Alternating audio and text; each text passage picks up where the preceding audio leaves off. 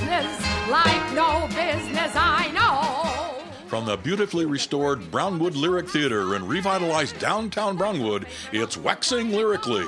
Missed it by that much. There's no people like show people. They smile when they are low.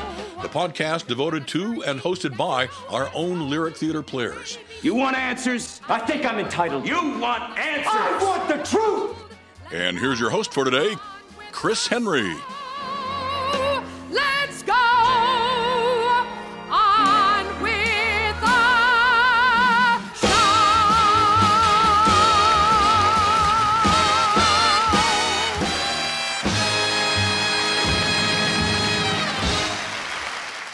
Well, hello, Larry.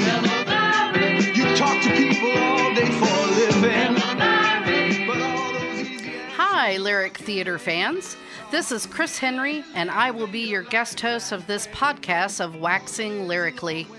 Today, I have the honor and pleasure of speaking to one of Brownwood's greats, a man that almost everyone knows in some capacity or another. It's not McLean Stevenson from the sitcom Hello Larry. By the way, if that name rings a bell and you can't place it, McLean Stevenson is more well known as the character Lieutenant Colonel Henry Blake in MASH. No, today's podcast is with our one, the only, Larry Mathis. He is a two time Brownwood ISD employee and now an employee of the Brownwood ISD Educational Foundation. He's an ordained Baptist minister who now attends a Methodist church. He's on the city council. He's the technical director of Brownwood's Lyric Theater. Let's all say, Hello, Larry. Well, hello, Larry. Hello, Larry. There we go. Well, now to start off, since this podcast is about Brownwood's Lyric Theater, tell us about your latest project, Get Smart. All right, I'll do that. But can I interject that that beautiful introduction? I did not write. I didn't have a thing to do with that. So I, I appreciate the accolades. Well, thank So, you. Uh, Get Smart. Yeah, let's talk about Get Smart. We've been without theater for a long time now, and I'm so excited to get not only just a play back on stage, but to get this particular show on stage. And the reason why is twofold. One, it's a known commodity. Most people remember vividly Get Smart uh, when it ran live on uh, you know on television.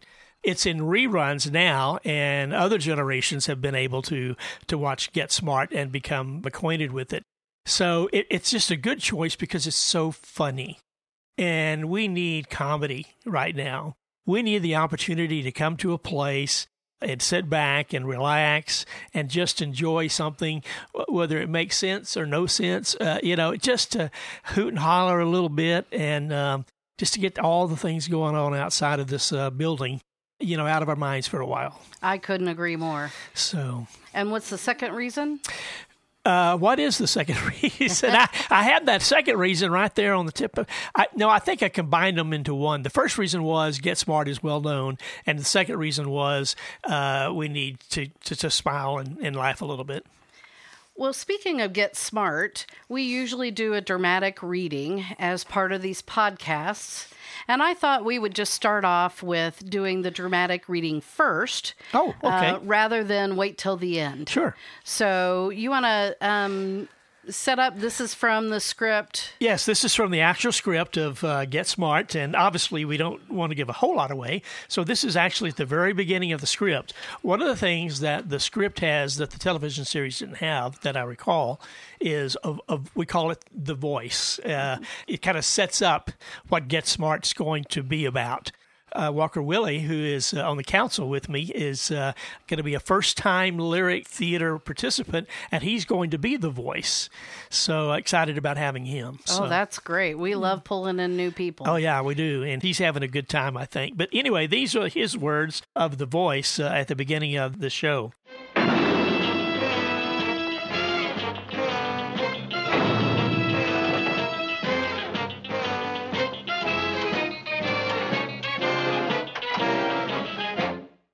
You're attention, please. This is Washington, D.C. Somewhere in this city is the central office of an organization known simply as Control. Its exact location is top secret. Its business is counter espionage. Somewhere on the campus of an important university near Washington, a scientist is about to test a tiny scale model of a new instrument known as the Inthermo, an instrument so powerful it may alter the present structure of world power. Such a device, of course, would be a prime target for KAOS, the international organization of evil. And then he introduces Maxwell Smart. This man has expert professional knowledge of every deadly weapon. He's adept at karate and jujitsu. He speaks many languages. Above all, he's a master of disguise, able to assume a protective coloration for whatever terrain he encounters. In other words, he can melt into any background, go unnoticed as a part of any group. And scene. End scene. Now, to back up just a little bit, tell us what got you into theater? Interesting story. Uh, I grew up in West Texas, uh, in a little town of Andrews. And a block and a half from us, uh, there was a family uh, who had a son about my age, but had a, a, daughter that was a little bit older than the rest of the of the kids, and she was actually in a play at the high school at Andrews High School, and the title of that play was A Room Full of Roses, and they needed a, a little boy in that play. And of course, I was quite small for my age. I was in the fifth grade, as a matter of fact. And so the director asked the kids in the show, Do you know of anyone that might be able? To? And so they just came over to my parents' house one night and said, uh, Would your son like to be in this play at the high school? And I said, Of course he would. And so I was. And that kind of opened the door for me. I really had a tremendous time uh, as a fifth grader being in that show. And do you remember any lines? Did you have any oh, lines? I did have some lines, and goodness no, I'm I'm surprised I even remember the title of the play because that's been well, shall we say, a long time ago. uh, so tell us um, about your education and how you got into teaching theater. Well, uh, that director who allowed me to be in that show when I was in, in the fifth grade was also the director by the time I got to the high school and and he was um, he was he was incredible, just absolutely incredible. He was a World War II veteran, and uh, he was just an amazing man. I left Andrews High School having participated in both speech, debate, and theater, and I knew then that that's what I wanted to do. There was no question in my mind that I wanted to teach like he had, and so I, I went to Angelo State University my scholarship was actually in debate, but back during that time period, most teachers at schools 3A and below, or 4A and below at that time, taught everything. And so you got sort of a combined degree in speech, theater, and debate. So what that meant was you couldn't be as active in any one of the three as you might if you were just majoring in that one. So I would travel on the weekends to debate tournaments. Uh, during the week, go to rehearsals for a show, and so on and so forth. So it was it was extraordinarily busy time to say the very least. You really lived your dream then. Oh, I did. 24/7. Yeah, tr- very much so. Very much so, but I loved loved absolutely every minute of it. You mentioned to me that um, you had considered a scholarship at our local university, Howard Payne. Can you tell me a little bit about that? Yeah, that's interesting. I had three scholarship offers, and one of them was at Howard Payne. I had no idea where Brownwood was, had no idea that Howard Payne existed, to be honest with you. So my dad and I actually drove to Brownwood uh, and spent the night in the old Sid Rich dormitory, which is the vacant hotel now. And uh, there was a man uh, here at Howard Payne on a traveling professor kind of deal, Sir Alex Reeves. And I say Sir Alex Reeves because he had been knighted by the, the Queen of England. Wow. Because uh, he was the theater guy in England. And he was at Howard Payne. And he was going to do Shakespeare's A Midnight Summer's Dream in England in Western attire. He was going to turn it into a Cowboys type show. And he happened to judge me when I was a senior in one act play. Out in West Texas, and he offered me. uh, He gave me Best Actor at District, and he offered me the opportunity to come to Howard Payne.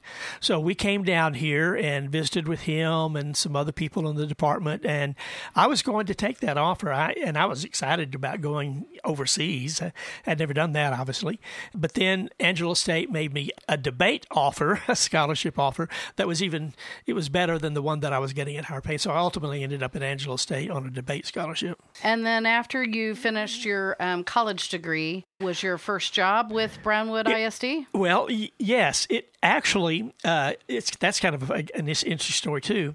Uh, Terry and I, my wife, uh, I graduated from college one week and we got married the next. And one of the things that we had to do was know that she had three years left of college, so we had to apply for jobs for me in a community that had a university. And so I actually had already signed a contract with a little bitty town right outside of San Angelo called Eola. And I was going to be like head tennis coach, assistant football coach, teach accounting, which I had never had an accounting class in my life. I was taking one during the summer, and I don't know what all else, plus direct one night play. And I had signed the c- contract, was committed.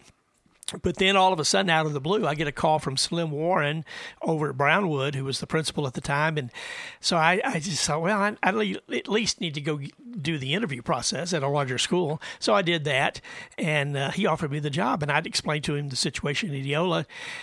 And he said, let me make some phone calls. And so he made some phone calls to Eola, and miraculously they let me out of that contract so i that I could come to Brownwood. So my wife then uh, is a Howard Payne alum. And how many years did you work for Brownwood ISD? I arrived in the fall of 74 and then I worked uh, until 78 halfway through the year so it'd be four and a half years Okay. so And then what happened? Well, and then what happened was the reason I left is at that time uh, my first teaching contract was eight thousand dollars, and you could probably uh, you know a lot of us remember those days. There was a superintendent who had retired and lived in Brownwood. His name was Dayton Walston, and Dayton was the district manager for World Book Encyclopedia, and a lot of teachers sell World Book during the summertime. A, and so he invited me to do that, and I said, "Well, I'll try it," and I did. Uh, sold it during the summertime, and I ended up making as much money selling World Book as I was teaching over the summer. And I thought this is a pretty good deal. So there was a new program coming on at World Book called the Management Development Program, and I got I was able to get into that program. It guaranteed you twenty two thousand dollars. Now from eight to twenty two was pretty significant for Sure. so, so I did that and managed to get three or four promotions. I've, I finally ended up in Austin as the division manager, which I covered a lot of territory, all, all of Austin area, all the way down to College Station area, all of that, all the way back down to Abilene. A lot of employees and that sort of thing. But ironically, in '88, I knew that the printed encyclopedia was in danger because of the computer. It was getting to the point where it was going to be a household item. It was cheap enough for people to buy. So I just uh, made the decision that, you know what, I've done well. I'll take my 401k and run. And I did. And it just so happened, as coincidence might have it, Brownwood was looking for a theater director again. Uh, I think they had had a theater director every year since I had left. And so um, came back, did the interview, and of course got the job. And the rest is history, as they say. Stayed until I retired in 2014. So 30 years total. Have you had any former students who have been who were outstanding or maybe even perhaps famous? Well, uh, to a degree, I suppose you might say that. Um, had a little girl back in the 80s, uh, late 80s, named Carissa, and I'll think of her last name in just a moment. Uh, she was in multiple episodes of uh, Walker, Texas Ranger. Oh, And so she she made a living doing those kind of roles in various and sundry shows. Uh, then I had a young man who, um, gosh, I can see his bio. It's in my file folder. Anyway, he he made his living in commercials. Larry was his first name. How can I forget that? That's my name. And then I had a young man, uh, Blake Smith, who is still in the business. Uh, he is a producer. Uh, he's worked with such famous people as. Um, uh, Brockenheimer. Uh, I think he's done some work with, with other famous directors as well, but he's he's been in it a long time. So, what would you say your biggest accomplishment with Brownwood ISD is? Oh my, having the honor to have worked there. Okay. And Yeah. building a theater program building- that is very theater- alive. yeah, building a, a theater program, and you know, and the the irony of that is, debate really was my forte. Now that said, we we had an incredibly strong debate program as well. Uh, in fact, I think it was like twenty three or twenty four years in a row that we went to state in debate. So, you've also been a judge of high school one act play and debate competitions for many years. Yes, for a long Um, time. what does that involve? in the debate part of it, there are tournaments almost on a weekly basis. And it simply involves going to those tournaments and judging whatever it is they ask you to judge. It may be prose or poetry or debate or whatever the event might be. Judging for one act is a little more difficult. You have to be certified to do that, and um, you kind of start out slowly. Although that being said, the, the most contest you can judge in a year is six. And I thought, well, I'll, my first year after I was certified, I thought I'll be lucky to get one. Well, I ended up with six, and I actually had six every single year. Can you recall any odd or provocative or mishap moments uh, that are memorable with either debate or one act? I can. Um, with one act, we were at area contest one year in, and this is, I believe, in the early 90s at Fort Worth Boswell High School. And we were doing a show called Black Elk Speaks. It's a historical drama about a, famous Indian chief named Black Elk. And we were on the side of the stage preparing to go on let, let me just tell you that that's an excruciating time for the kids. They're butterflies and you know the adrenaline and everything is is hyped up and you're ready to go. And we were just about to step on the stage. We were about to get permission from the contest manager to step on the stage and start our show when the whole school went dark. They lost power. The Wow. whole school. Turns out it was the whole area, that whole Boswell area had lost power for whatever reason. And so they said, "Okay, we'll get this corrected." And and, and they we, they made us stay right there where we were. We didn't go back to our dressing room. We stayed right there for one and a half hours. Wow. One and a half hours. Those kids stayed off stage, nowhere to sit except on the on the floor, not knowing when they were going to be told that they could perform. And an hour and a half later, we performed. But interestingly enough, the kids did great and we, we advanced. We moved on to, region even after that experience. In debate, uh, my son Chase uh, and his debate partner, John Ellis. John is, uh, of course, he's gone on to do in, in- incredible, miraculous things, and, and my son's a naval officer. But they were a pair. Let's just say they were a pair, and they were kind of like Dennis the Menace pair. And they almost got thrown out of a tournament, tournament one year. And so we had to have a little chat about that. So. And they, they were arguing with the judge. Oh. Yeah, that's what they were doing. So Usually not a very that's good not idea. a good, not a good thing to do. Sure. uh, great kids, though, really. So let's come into the present. Now you work as with the Brownwood ISD Educational Foundation. Um, what do you exactly do? Well, I do work with the Education Foundation. Now, it is it is separate from BISD, but it supports BISD, and that's that's what we do. We raise money to be able to gift to the school district things that they would not ordinarily be able to do.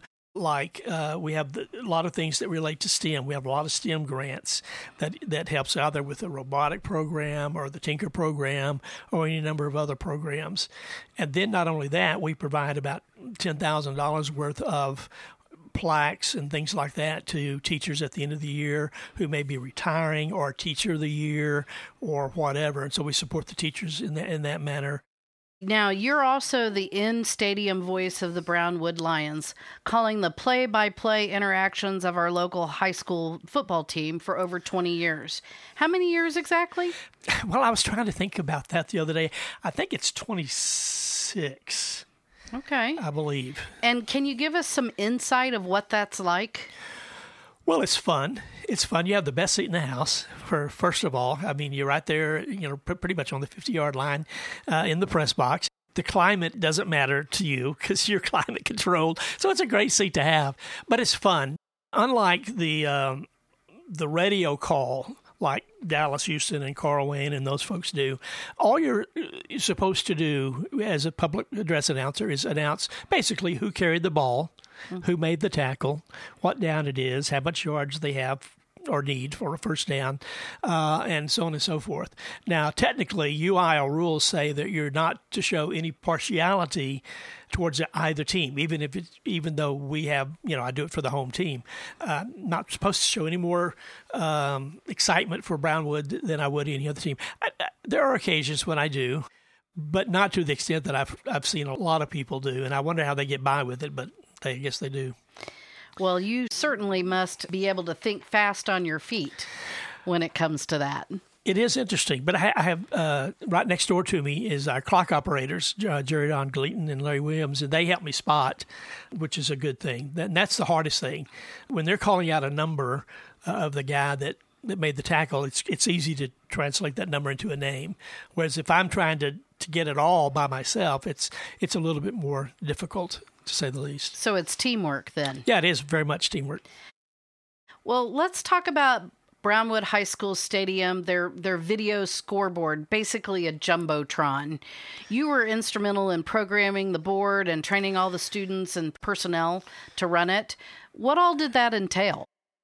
Well, yes. Now we've had two video boards out there. The first one and the original one was on the south end of the stadium, and it was just a video board by itself. It wasn't attached to anything. It was just a literally a video board. The new board is a totally different animal. It does things that the old board could not do. The technology obviously has changed. When it first got here, I went to uh, the Fort Worth area and did full day of training on that board, and came back and taught that class a couple of years before I retired. So let's talk about other responsibilities you have. For instance, how many years have you been on city council? I'm in my second term uh, and sixth year on, on the council. And are there any outstanding accomplishments or moments that you're particularly proud of? You know, sometimes projects, uh, it's just like with the Education Foundation. We would love to have an endowment right away, a big endowment, like maybe $500,000 or a million. But those things take time. You just don't go up to someone and say, you know, by the way, I need a $500,000 check for an endowment you have to build relationships and take time. Same thing is true with the council. Some of the, the best things you do on council are things that take a little bit of time. And one of the things that's coming to fruition now, very soon, is our new events center. And that is going to be a, a game changer, I think, for the city of Brownwood, much like the Coliseum when it was built, but way back, uh, was a game changer for the community in, in, in that time period. The new event center, which is going to be located at the old Timmons building, it's going to be gutted and completely remodeled. The old house house, if you've driven by there, by the way, it's being torn down even as we speak. And going to become a staging area for concerts and just about almost anything you can think of. And it's uh, so it's really going to change, I think, the uh, the climate of downtown Brownwood. And so that's something that I'm very proud of. I mentioned that you're an ordained Baptist minister. In fact, you pastored a small church in Goldthwaite for four years, and yet you currently attend a Methodist church. Any comments about your faith or what you feel is your ministry? My ministry, I've always felt, was teaching. You're not in the pulpit like you would be as a pastor, uh, making an appeal every Sunday for someone to make a profession of faith. But what you are doing as an educator is you're displaying your faith on a daily basis. And from that, the kids will learn. And they will come to know what your faith is, not what your denomination is, but what your faith is and how it plays in your life. Uh, accepting defeat, accepting winning, accepting things that just didn't go the way we wanted to, or you know whatever. So I guess it's the old adage: action speaks louder than words. Well, I know you've been quite a witness, and and you're also known as a family man. So, how many years have you been married to your wife, Terry? Uh, gosh, I hope she's not listening. Uh, 46 years. yeah, we're going 46 years. Oh, great. And where Yeah. did you meet? Uh, we met in, in school. I was a senior at Andrews High School, and she was a uh, a sophomore. We met in debate class, actually. And how many kids? We have three. Summer's our oldest. She is, uh, I wish I could tell you her title, it, but it's so long that I can't repeat it. I don't know it. I just know that she has a very important job at Dell. Okay. in Austin. They live in Round Rock. And basically, what she does, she's a exponentialist or something like that. She she handles several things. Dell is a, is the sponsor of numerous PGA golf tournaments, and she is in charge of all of the, the things that go on with that tournament, uh, setting up tents, um, the branding, the logo. I mean, uh, designing the little tee things uh, at the tee box. Uh, her and her staff, which is a big, big, big staff, do all of that. Uh, she also, if Dell has a convention or something like that, she'll be involved in that. So anyway, that's she's our oldest. Our the two years later we had Chase. Chase has been in the military and uh, is, is stationed now at Kings Bay, Georgia, but uh, lives just across the border uh, there in uh, Florida, and has done extremely well in the military. Uh, he is a master chief, got his college degree in the military and uh, has only two years left to retire. And so when he retires, they're actually going to move back down to the Austin area as well. And then our youngest, who was like seven years behind the, the other two, is a uh, sheriff for uh, for Brown County, and works as works works with those folks. Very proud of him. You're also the technical director at the Lyric. Now, I have a quote I'd like to read to you, and I hope you'll tell me what the title technical director means to you. According to the website of the Educational Theater Association, technical directors are, in fact, the backbone of theater. They are the ultimate problem solvers, the essential link between what directors and designers see in their heads and the physical expression of those visions.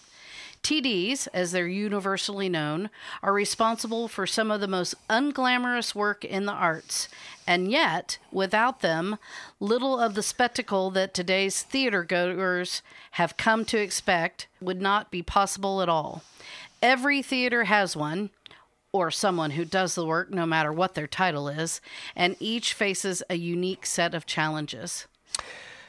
That is a very good definition. I will tell you, though, that for me, technical director has changed over the years. Uh, when I first began doing this for the Lyric in 2004, which has been a few years back, that's a pretty good description of what I did. And the only assistance that I had at that time was uh, interns during the during the summer, but all other times it was kind of just me and the ghost, you know, here at the theater. As I grew older, doing that became just an impossibility. Uh, and that's when um, folks who listened to Waxing Lyrically several weeks ago, well, yeah, several weeks ago now, would know. Um, had a couple of guys, Jimmy Henry and Randy Harkey, come in and get really involved and very engaged, uh, and they've taken over pretty much a large. Now I still I still kind of design the sets and that sort of thing, but not in the same way that I did before because I just kind of roughly design them and tell those guys what to do and they go and do it. And then we will make changes on the fly and add things. And I know they think I'm crazy, but that's all right. I am, and I'll admit it. Uh, but yeah, with those, with help with those two guys, and now we're getting a lot of cast members involved, like we have in this play, for instance, in helping with that. So it's for me, it's changed a little bit over the years, but I think I have designed and been a part of building probably 97% of things that have been put onto this lyric stage. Any other accomplishments that not everyone knows about that you'd like to share? Um, I was very blessed when I retired. Uh, the kids through the years that I had threw me a retirement party at the high school and I think there was like 400 and something in attendance, and then they were also streaming it, and it streamed out to another five or 600, I believe. And Mayor Haynes, who was uh, in numerous musicals that I directed at the high school, proclaimed that day Larry Mathis Day in, in Brownwood, which was very special and remains very special to me. In addition to that, I received a letter, a personal letter from George W. Bush commenting on my years of service to Brownwood ISD, and that's that was very special. And then the UIL has a special award. It's called the Sponsor Award, and I was able to receive that from the University Interscholastic League. It's um, very humbling to be able to, to have gotten that award. Well, now let's steer ourselves back to the lyric. Any shows that you're particularly proud of and why? Oh gosh, that's that's so almost impossible. I think one of the very first shows that we did, and this one was before the lyric opened, it was at Howard Payne. Dr. Humpfeld did Brigadoon. And I thought that set was just really incredible. It was a very special set. Beyond that, I think I, there's so many sets that were so unique. The Elephant Man set was very unique. Uh, Beverly Hillbillies set was incredibly, just an amazing set. MASH, I, I don't know. There's just so many of them any shows or moments that you would consider were a little bit of a train wreck? And if so, why and what happened? Well, the, the, the only train wrecks and that I can recall are train wrecks that I caused uh, on stage as an actor. Uh, you know, I found that the older I get, it's the lines become a little bit more difficult, and I'm not sure that any of the actors around me knew if I was going to say say the same lines every night or not. so they they were ready for anything I might say or or what I might not say. So if it was a train wreck, it was it would be me. So you've been cast as an actor in several shows, as well as directed and helped with the technical direction and that sort of thing. What was a favorite role that you've played? It goes back to Moon over Buffalo when I played George. Well, I remember that you were in three shows Love Rides the Rails, Moon over Buffalo, and Last Night at Ballyhoo and your character became, well, a little tipsy. It was almost like you were being typecast, and yet you don't partake like that. Um, would you give us a little impromptu sample of that type of character?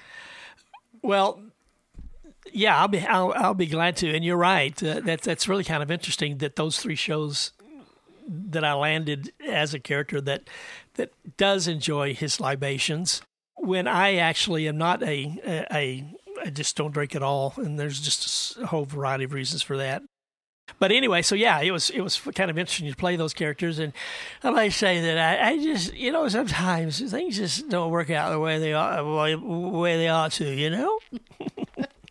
oh, thank you so much. Um, um, do you have any favorite shows or or any that you've always wanted to do but haven't had the opportunity? Well, every show that I've done so far that I've directed has been a favorite show. I mean, they're shows that I love. The shows that I still would like to do uh, are You Can't Take It With You, which is an old classic. I would love to do um, uh, Blithe Spirit, which is a fun, fun, funny show. I'm trying to think if there are any dramatic pieces. Uh, that's so strange. When I was at the high school, most of what I did for contest were dramatic pieces. But since I've been to the lyric, most of what I've done have been comedy pieces. And I think the reason for that is at the high school level, drama, if you look back, drama traditionally does better than the comedies. Comedies maybe do well at the early levels, like district and by district, maybe. But then the further you go down the line, when you get to the state meet, by the time you get there, it's overwhelmingly the heavier shows that that are there. Comedies will make it, but it's not as often. Whereas at the lyric, you know, you you have a community to think about. You know, what would, what kind of show would this community think about? What what would they enjoy? What would they like? And for the most part, I think they enjoy coming in and, and laughing and having a good time while they're they're here. I did direct one very very serious play, which may be I think one of the better shows that the lyric put on stage, The Elephant Man. But again, it was not a show that most people were familiar with, and it was very heavy. So our attendance for that wasn't as good as it as it is normally for a comedic production. Now, to come full circle, we're getting ready to do Get Smart and get it on the stage. What sort of challenges are you facing with Get Smart? Well, they're huge. They're huge. This is going to be unlike anything we've ever attempted to do not because of the show, but because of the environment that we're in. In fact, I've kind of renamed the show uh, Get Smart, the COVID edition. Uh, we have roughly 30 people in this show. Now, imagine trying to stage a show on a very tiny stage with 30 people, although there's very rarely a time when all 30 are on, but there are times when a number of them are on, and do it safely so that your actors aren't compromised in any way when it comes to social distancing, being up close to another actor where they uh, could be exposed to COVID if that person unknowingly had it. And so it's been a real challenge. So the set that we designed is designed to help in that regard. It puts the actors at a lot of different levels. And you use levels instead of lots of movement to kind of guide the show along.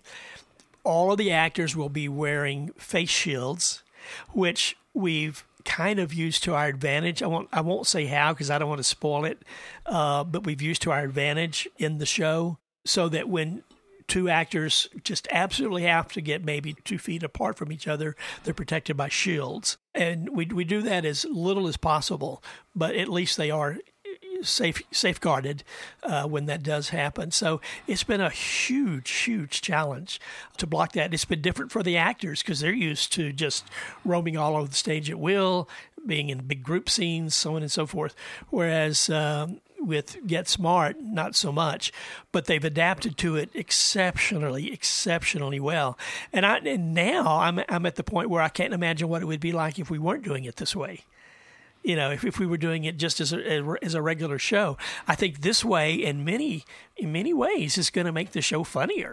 I guess time will tell, but that's kind of how I, I feel about it. I think. Well, I guess our audience will just have to come see. yeah, they'll just have to come figure, come see Smart, and uh, and it, like I say, they're going to enjoy it. They're going to have a great time, and we have a lot of little, you know, Get Smart. The television series had a lot of little tricks and uh, a lot of little things that went on, and we're going to have plenty of those, plenty of those kind of things, and and the combination of people, the actors are amazing. Of course, Smart is uh, Agent uh, 86 and then uh, Agent 99. You know, th- those two uh, played, uh, by the way, 99 played by Kasha Rose and um, 86 played by uh, Ryan Bailey. They're a great combination together. They work great, very, very well together.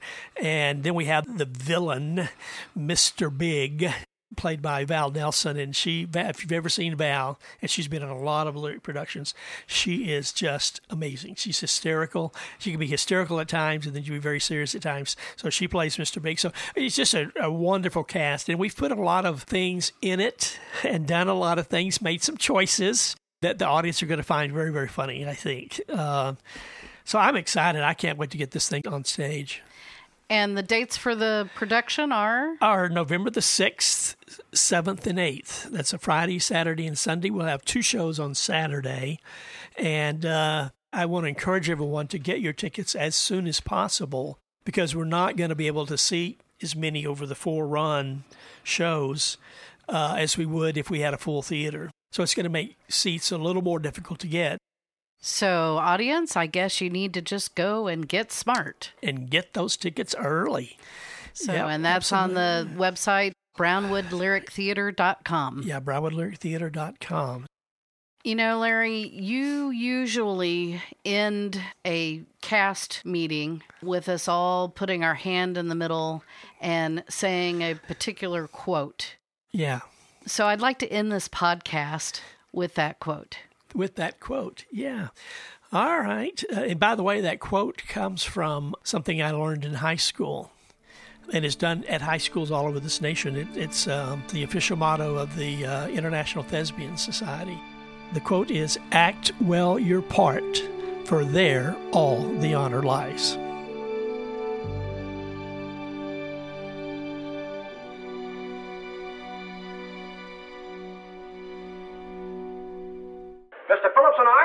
People who know the combination of that safe. Now, I don't know about him, but they haven't yet invented the torture that could drag those numbers for mileage. You're right, Mr. Glee. I remember when I was in Burma during the war.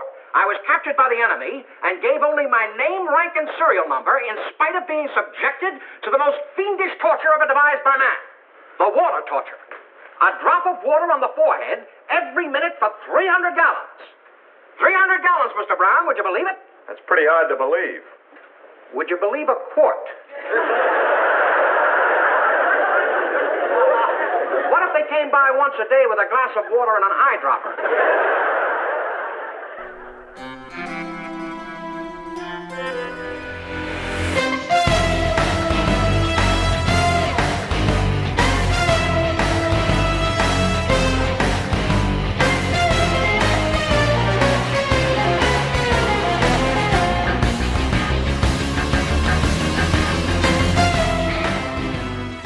Thanks for listening to Waxing Lyrically, sponsored by the one and only Teddy's Brewhouse in downtown Brownwood. If you found value in the show, we'd appreciate a rating on iTunes. Or if you'd simply tell a friend about the show, that would help us out too.